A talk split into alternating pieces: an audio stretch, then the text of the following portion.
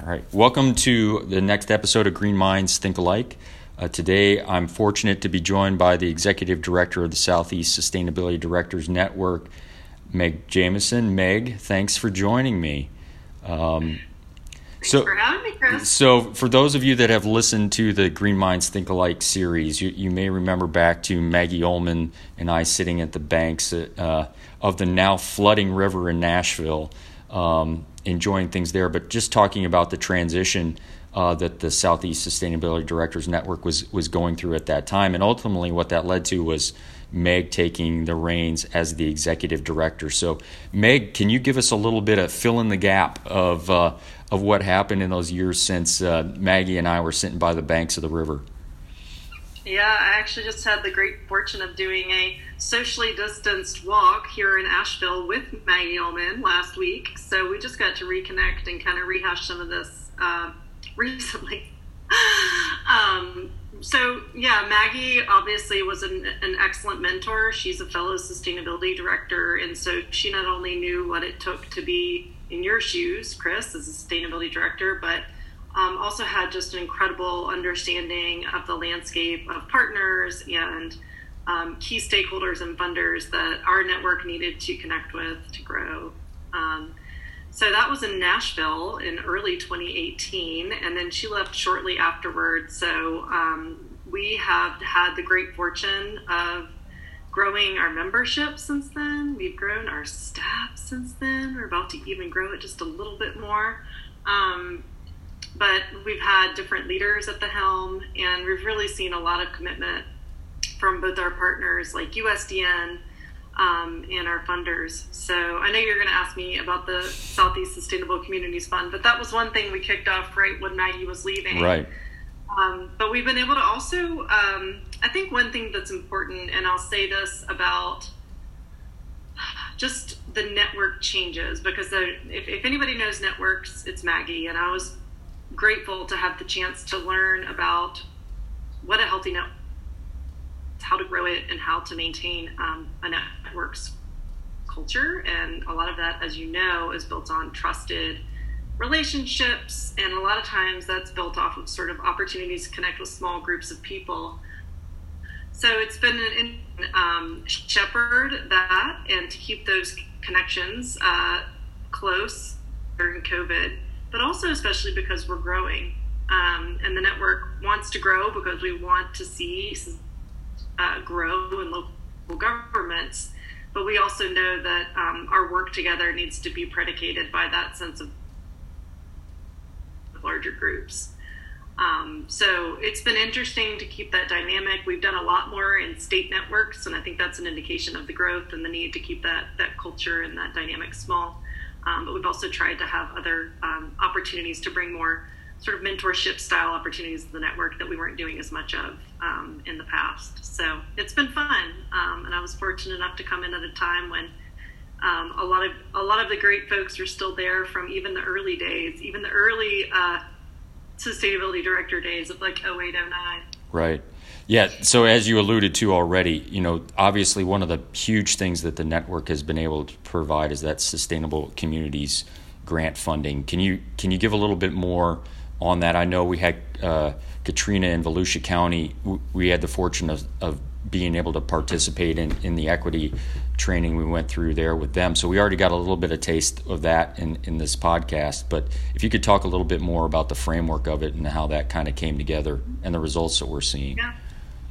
Yeah, absolutely. Um, so when we ask members what we want, besides besides most other things, they, you know, everybody needs access to funding. There's not enough funding in the space for sustainability directors, cities, nonprofits to do this work, and we know that.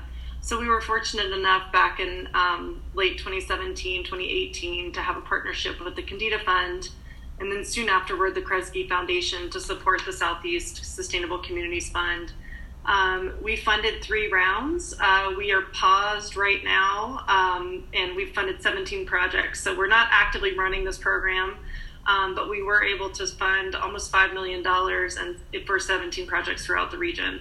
So Katrina in Volusia County, excellent example, and she is doing a great infrastructure project and really focused on water and in, inland flooding. Um, and the majority of the other projects are focused on energy um, issues like efficiency or access to renewable energy. So the program is really dedicated toward providing access to either water. Uh, the, the projects either have to deal with either water or energy. Those are sort of the two buckets of sustainability. But I think the important um, the important part of the process and the outcome that we wanted to see was having community partners and local governments work together.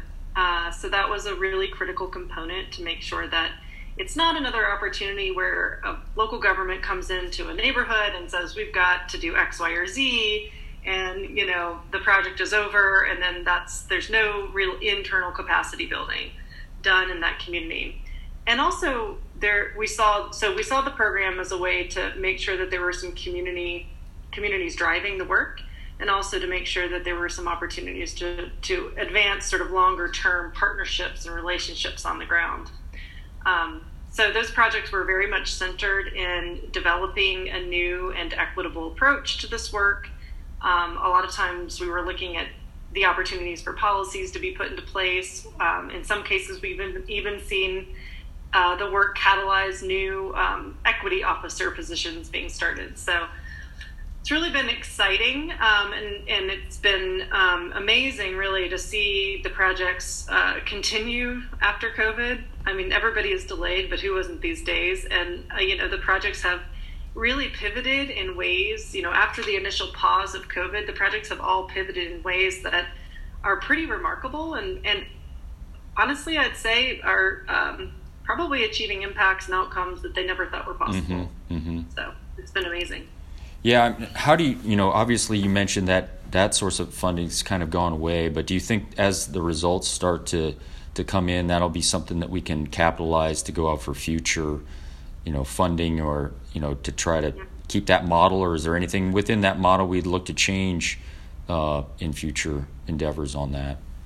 Yeah, absolutely. I think um, yes, the, the, the the funding that we have from Kendeda, um, since they're spending down, um, it was actually a good time to pause since COVID hit and everyone was kind of like, oh gosh, I don't know.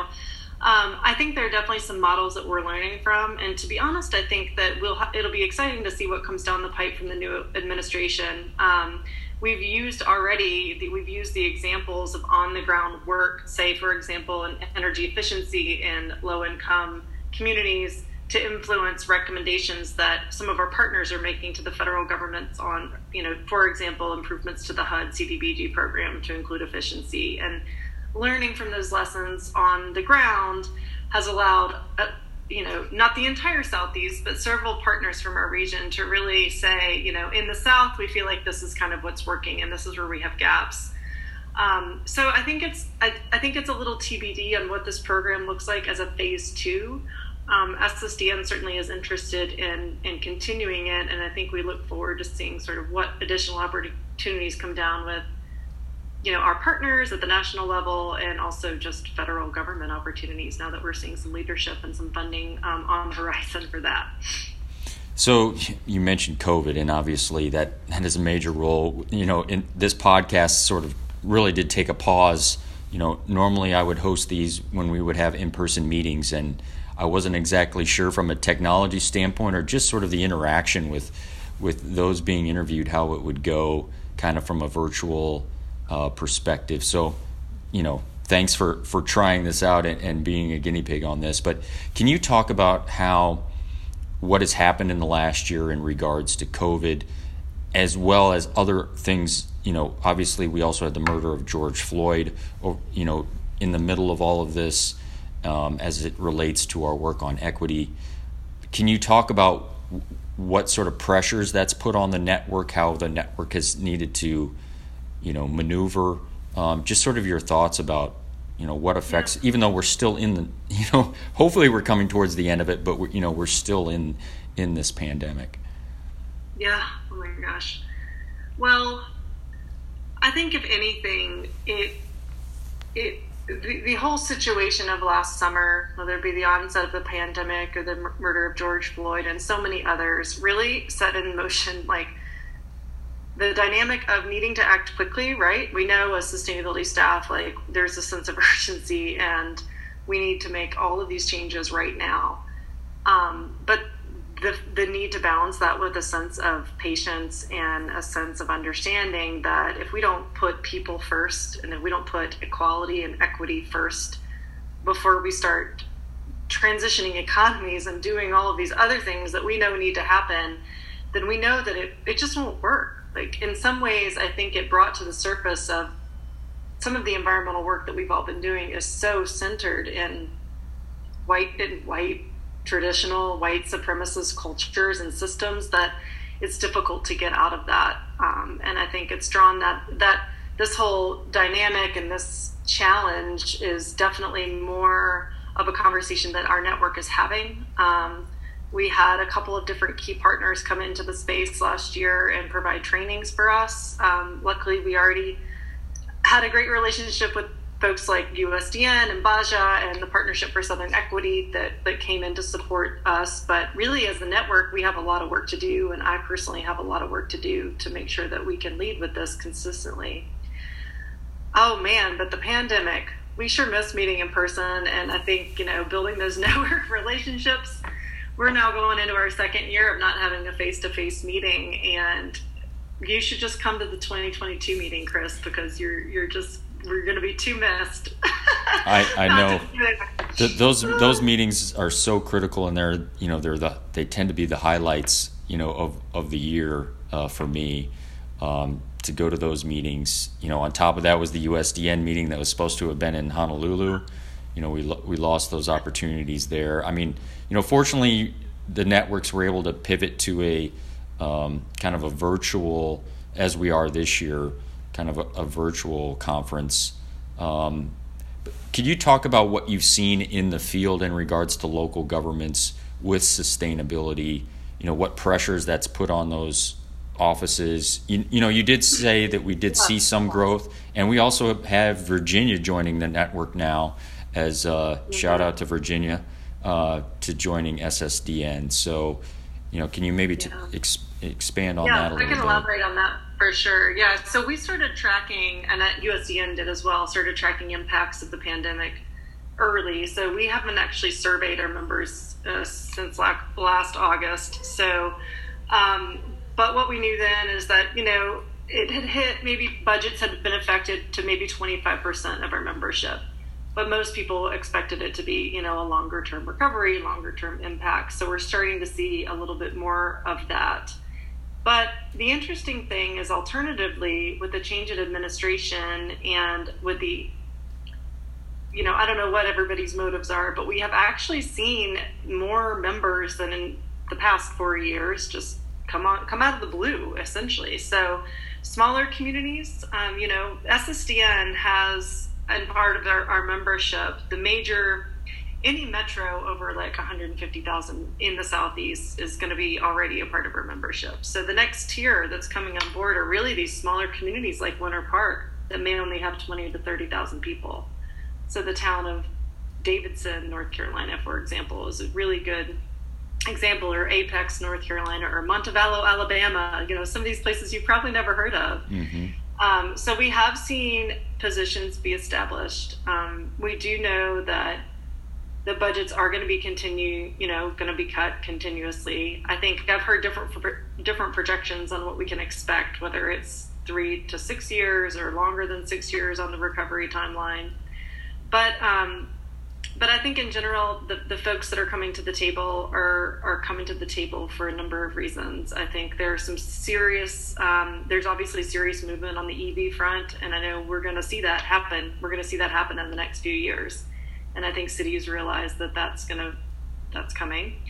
Um, the more members make commitments to clean energy, the more they set renewable energy goals, the more they realize that they need to collaborate with others to um, support stronger collaboration with their utilities and with other key partners that have to make those bigger decisions that that influence everybody's ability to get there. Um, and I think that people are also, you know, I don't know if this is the main driving factor, but but I have I have felt in the past quarter, you know, a sense of just let's go like let's do this. Like everybody is ready to just start working as hard as they can because again there is that sense of urgency. But i think that people realize that we have support on all sorts of levels right now and we need to take action and now's the time. Mm-hmm. so, you know I, you, you mentioned state networks. I've talked with glen hadwen in in fort lauderdale about kind of the growth of the florida state network you know, I think SSDN has played a, a, large role and has done a lot for helping just those state uh, networks to grow.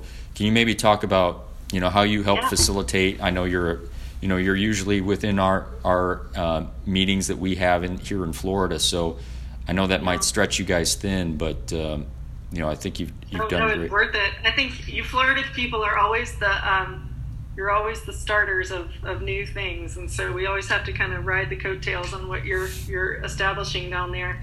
And i think that speaks to the virginia question or the virginia opportunity as well because we were just fortunate enough to bring the virginia state network under the ssdn umbrella.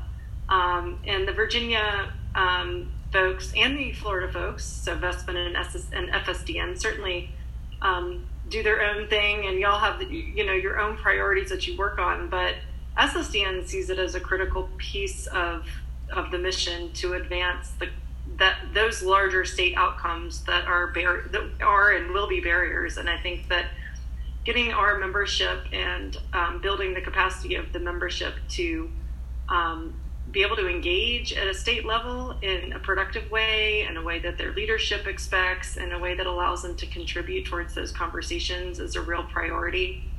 Um, but we know that FSDN or Vespin don't don't y'all are volunteer driven. Like there's just so much capacity that everyone right. has to go around. So I see that as a critical part of the mission, and it also aligns with the work that USDN is doing. So you know USDN just released its latest version of high impact practices, and they still have those. Um, focus areas that are really looking beyond regional, I mean, um, beyond local impact, more at that state and regional um, level of influencing. So um, we know that it, we know that that's critical, and I also feel like our members see that as a gap that we could help support because sometimes it's challenging. You know, we know we we all know the advocates in our community, and we know the key partners that really push for policy change, but it's not you know definitely not always okay for a city government to just go along with what so and so says and advocate for that. So we feel like we still provide that safe space that allows everyone to really get, get on the same page and find opportunities they feel comfortable with, but also that can still sort of drive the ball forward. Mm-hmm. So m- maybe we could spend the last few minutes sort of talking about, you know, I, I do tend to ask a question in regards to what kind of advice do you give people coming up through the network.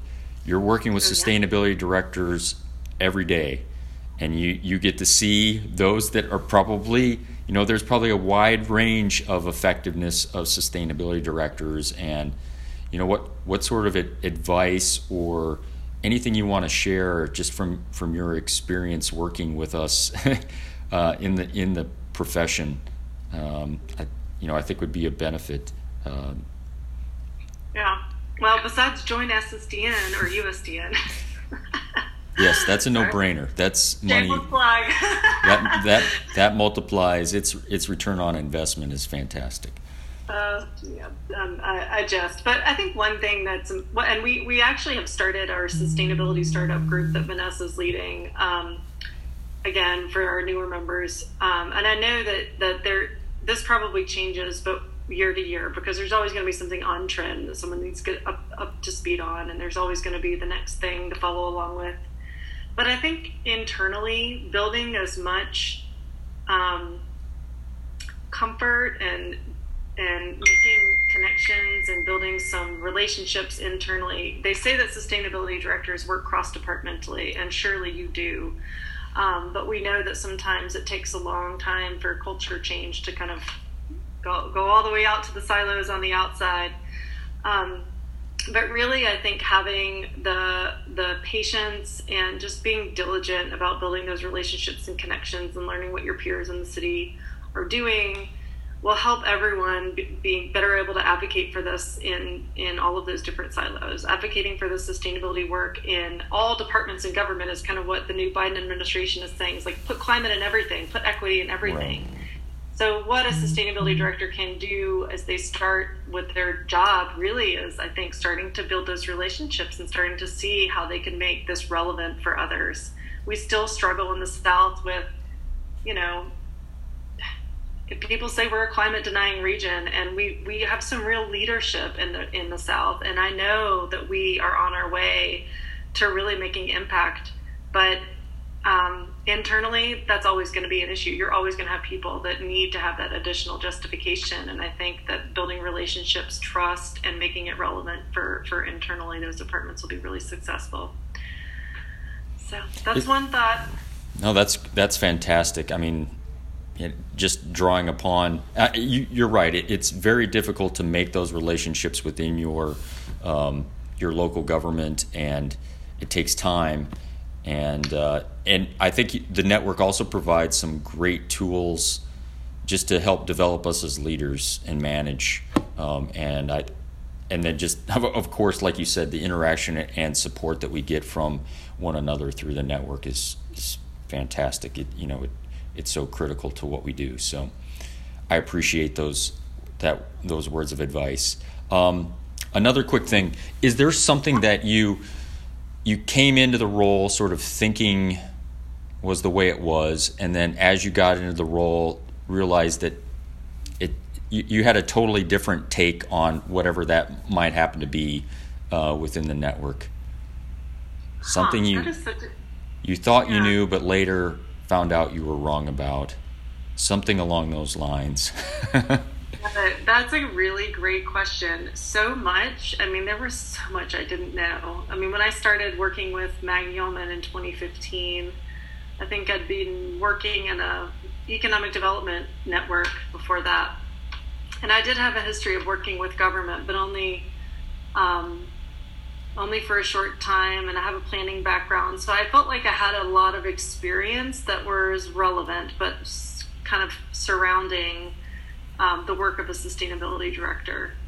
Um, but I think what I probably didn't understand, especially in our region, was you know how has the field grown like how has the actual work of sustainability directors grown beyond just what I've been calling like the gateway drug of recycling. Like how much has changed since people were like, we need someone to handle our our solid waste, and like we need someone to help us support uh, just getting recycling bins on the street. And I know that's what a lot you know a lot of people do get started with, but just to see really the um, the breadth and, and, the depth and the expertise that this field has grown into really in the past six years since I've been with this job has been really amazing you're expected to know a lot. And I am just blown away every day when I work with sustainability directors at how much y'all can suck in and and take in and figure out what to do with the information because it's it's complex and it's heady.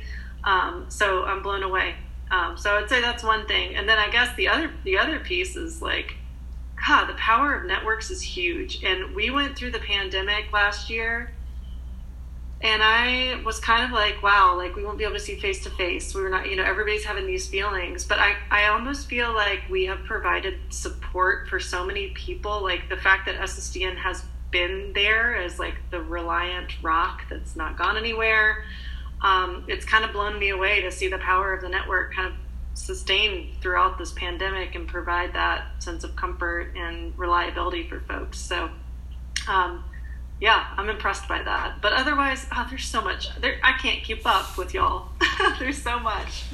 Well, when we when we do let go, we do have a good time, and uh, I know that's that's that's one thing that you know I think we are all looking forward to is those opportunities to come back and, and fellowship and, and have fun together, and and uh, you know hopefully that'll that'll occur soon. So, you know, Meg, I I can't thank you enough for what you've done in you know these what three years? You said 2018. and you know, it's yeah. It, it, seems like a lot longer than that, to be honest. But we've because we've done so much, and um, you know, you and Vanessa and the rest of your growing team have a lot to do with that. And I hope you guys feel that appreciation from us. Uh, you know, because it's it's greatly deserved, and you know, you mean so so much to us. So thanks again for taking the time. Um, you know, for for joining me on this podcast, and uh, you know, as the next few years unfold, hopefully we'll we'll get to do this again. So thanks again. Absolutely. Well, thank you, and the network is not a network without you, so we appreciate it. All right. Take care. Bye, Chris. See ya. Thanks.